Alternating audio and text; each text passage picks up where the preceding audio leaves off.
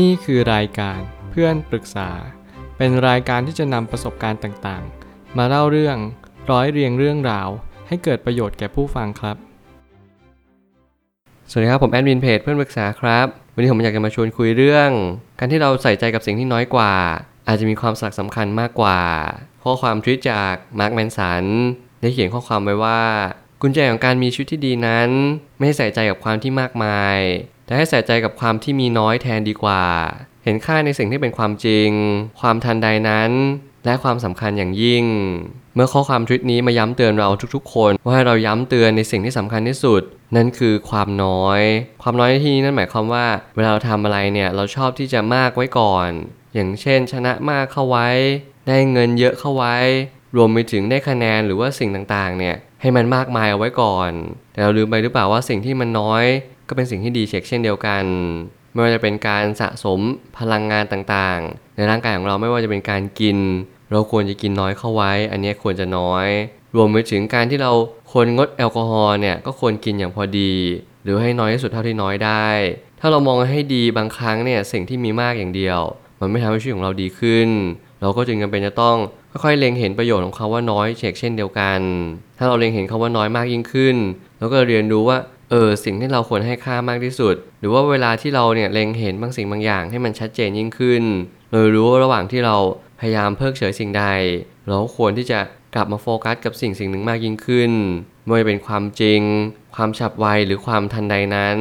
แล้วก็ความสำคัญในสิ่งต่างๆ ที่เราควรให้ความสำคัญกับมัน ผมไม่ตั้งคำถามขึ้นมาว่า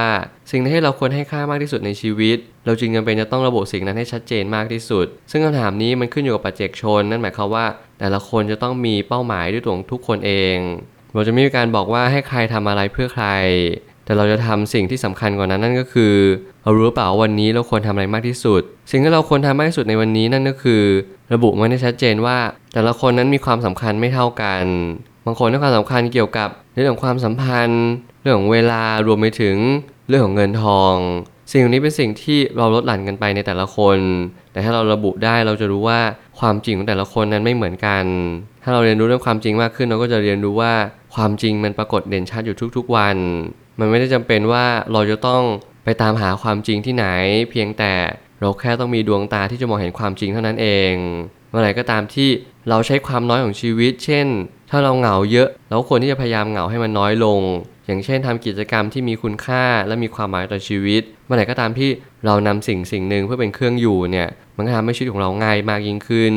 ไม่มีอะไรสำคัญถ้าเราไม่ได้ใส่ใจในสิ่งนั้น และหากเราต้องการชีวิตที่สุขสมบูรณ์ เราจึงต้องแสวงหากุญแจของชีวิตที่ดี เมื่อสิ่งใดที่เรามองไม่เห็นก็เท่ากับสิ่งนั้นมันไม่มี เราก็จึงจำเป็นจะต้องค่อยๆสังเกตว่าสิ่งใดสำคัญที่สุด แล้วเราค่อยๆ โฟกัสแล้วก็กระทำในสิ่งนั้นอย่างต่อเนื่อง การทำซ้ำการเรียนรู้ที่จะเปลี่ยนแปลงตัวเองตั้งแต่วันนี้มันทำให้เราเข้าใจได้ว่า สิ่งเราทุกคนสามารถที่จะมีความสุขในชีวิตได้ นั่นคือคุณต้องทำเหตุที่ดี กุญแจของชีวิตของแต่ละคนก็จะไม่เหมือนกัน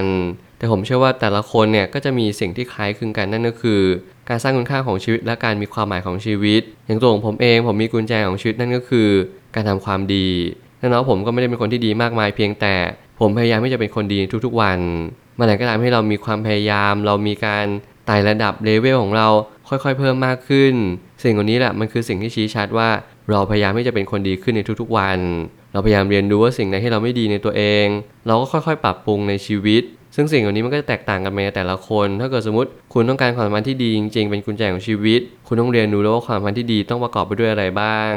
บางทีการมีมากก็ไม่ทำให้ชีวิตดีขึ้น แต่หากเป็นเพียงแค่สิ่งไม่กี่สิ่ง ก็อาจจะทำให้ชีวิตดีขึ้นได้จริง ลองให้ค่ากับสิ่งเล็กๆน้อยๆดูบ้าง ไม่ว่าการที่คุณจะมีน้อย อย่างเช่น การที่คุณ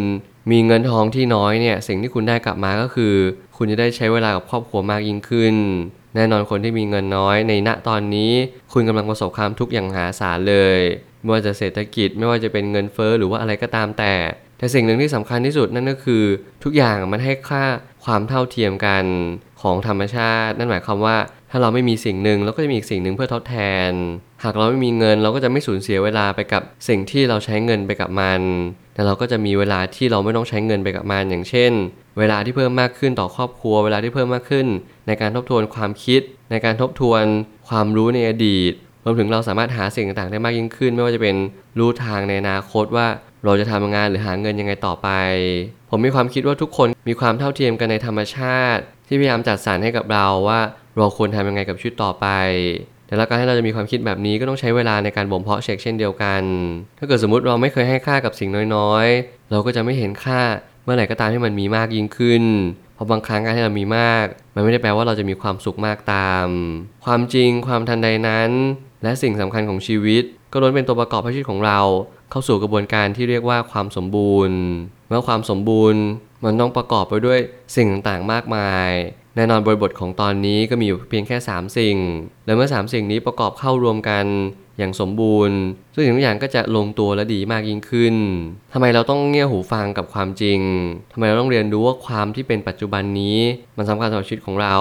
เราต้องเรียนรู้อีกอย่างหนึ่งที่สำคัญที่สุด นั่นคือสิ่งสำคัญของชีวิตมื่อไรก็ตามให้เราเรียนรู้สิ่งเหล่านี้มากขึ้น ชีวิตของเราก็จะดีมากยิ่งขึ้นตาม นี่เป็นเรื่องของเหตุและผล ซึ่งผมเน้นย้ำเป็นประจำในเรื่องของความจริง ไม่ว่าเป็นสัจธรรมหรือธรรมะ สิ่งเหล่านี้เป็นความจริงทั้งหมดทั้งมวล ต่อให้คุณไม่นับถือศาสนาใดเลย รวมไปถึงคุณนับถือศาสนาอื่น คุณต้องเรียนรู้เรื่องความเป็นจริง ความเป็นจริงนั้นเป็นสิ่งที่เราอยู่บนโลกใบนี้มาตลอดเวลา เมื่อไหร่ก็ตามที่เราเพิกเฉยความจริง เมื่อนั้นความจริงก็จะมาถาโถมที่เรา แล้วก็บอกกับเราว่าให้เราตั้งใจฟังมาสักนิดนึง โลกใบนี้ไม่ได้ขับเคลื่อนตามความอยาก โลกใบนี้ขับเคลื่อนตามสิ่งที่มันควรจะเป็น ถ้าเราเรียนรู้แล้วก็ล้อไปกับโลกใบนี้ เมื่อคุณจะทำอะไรก็ตาม คุณก็จะประสบความสำเร็จในสิ่งสิ่งนั้น ขอแค่เพียงรู้ว่าทุกอย่างมีเวลาของตัวมันเอง จงตั้งกฎตั้งกรอบ วางเอาไว้อย่างดีแล้ว แล้วก็ทำตามแผนที่วางเอาไว้ ต่อให้มันยากลำบากสักเพียงใดแต่ขอให้คุณรู้ว่า คุณก็ได้ทำตามแผนที่คุณวางไว้อย่างดีแล้ว นี่คือสิ่งที่ยากที่สุดในชีวิต เพราะเมื่อไหร่ก็ตามที่เราเจออุปสรรคขวากน้ำเราก็จะรู้สึกกลับกรอกไปมา รู้สึกลังเลและโลเลว่าเฮ้ยฉันจะตัดสินใจสิ่งนี้อีกครั้งดีหรือเปล่า รวมไปถึง การที่เราเริ่มไม่เข้าใจตัวเองว่าสิ่งที่เราต้องการในชีวิตจริง ๆ คืออะไร สิ่งนี้มันจะกลับมาย้ำเตือนเราอีกครั้งหนึ่งเพื่อให้เรามั่นใจในจุดยืนที่เรายืนว่า สิ่งที่เราคิดมาในอดีตเนี่ยดีแล้วจริง ๆ เราสอบทานด้วยสติปัญญาอย่างละเอียดถี่ถ้วน เราเรียนรู้ว่าทุกสิ่งทุกอย่างมันอาจจะไม่ใช่แผนที่ดีที่สุดแต่อย่างน้อยเป็นแผนที่เราตั้งใจที่จะมีเหตุผล รวมถึงใช้ดุลยพินิจอย่างยิ่งในการตัดสินใจในครั้งนี้ นี่แหละจึงเป็นเหตุผลว่า เราควรที่จะ stick to the plan keep on track ในสิ่งที่เราทำเอาไว้ ต่อให้มันไม่ได้มาก แต่มันก็ยังได้สักนิดนึง มันก็ยังดีไม่ใช่หรอ ดีกว่าเราไปโฟกัสในสิ่งที่มากอย่างเดียว อะไรที่เราทำแล้วได้มาก นั่นคือทางที่มันใช่ สิ่งอันนี้มันอาจจะหลอกลวงเราไม่ให้เราประสบความสำเร็จที่แท้จริงก็ได้เช่นกัน ขอให้คุณเชื่อมั่นในตัวเองและเรียนรู้ว่าทุกสิ่งทุกอย่างอยู่ที่วันนี้ทำวันนี้ให้ดีที่สุด อย่าโฟกัสที่มากอย่างเดียว ให้ดูว่าสิ่งที่มันน้อยเนี่ยมันอิมแพคต่อผู้คนมากมายหรือเปล่า สิ่งนี้สำคัญกว่า แล้วเมื่อนั้นคุณก็จะพบว่าคุณอาจจะไม่ต้องเปลี่ยนแปลงอะไรมาก เพียงแค่คุณเดินตามทางสิ่งที่คุณวางเอาไว้อย่างดีแล้ว เท่านั้นก็เพียงพอแล้ว ผมเชื่อทุกปัญหาย่อมมีทางออกเสมอ ขอบคุณครับ รวมถึงคุณสามารถแชร์ประสบการณ์ ผ่านทาง Facebook Twitter และ YouTube และอย่าลืมติด Hashtag เพื่อนปรึกษาหรือ f r ร e n d t a l k a ด้วยนะครับ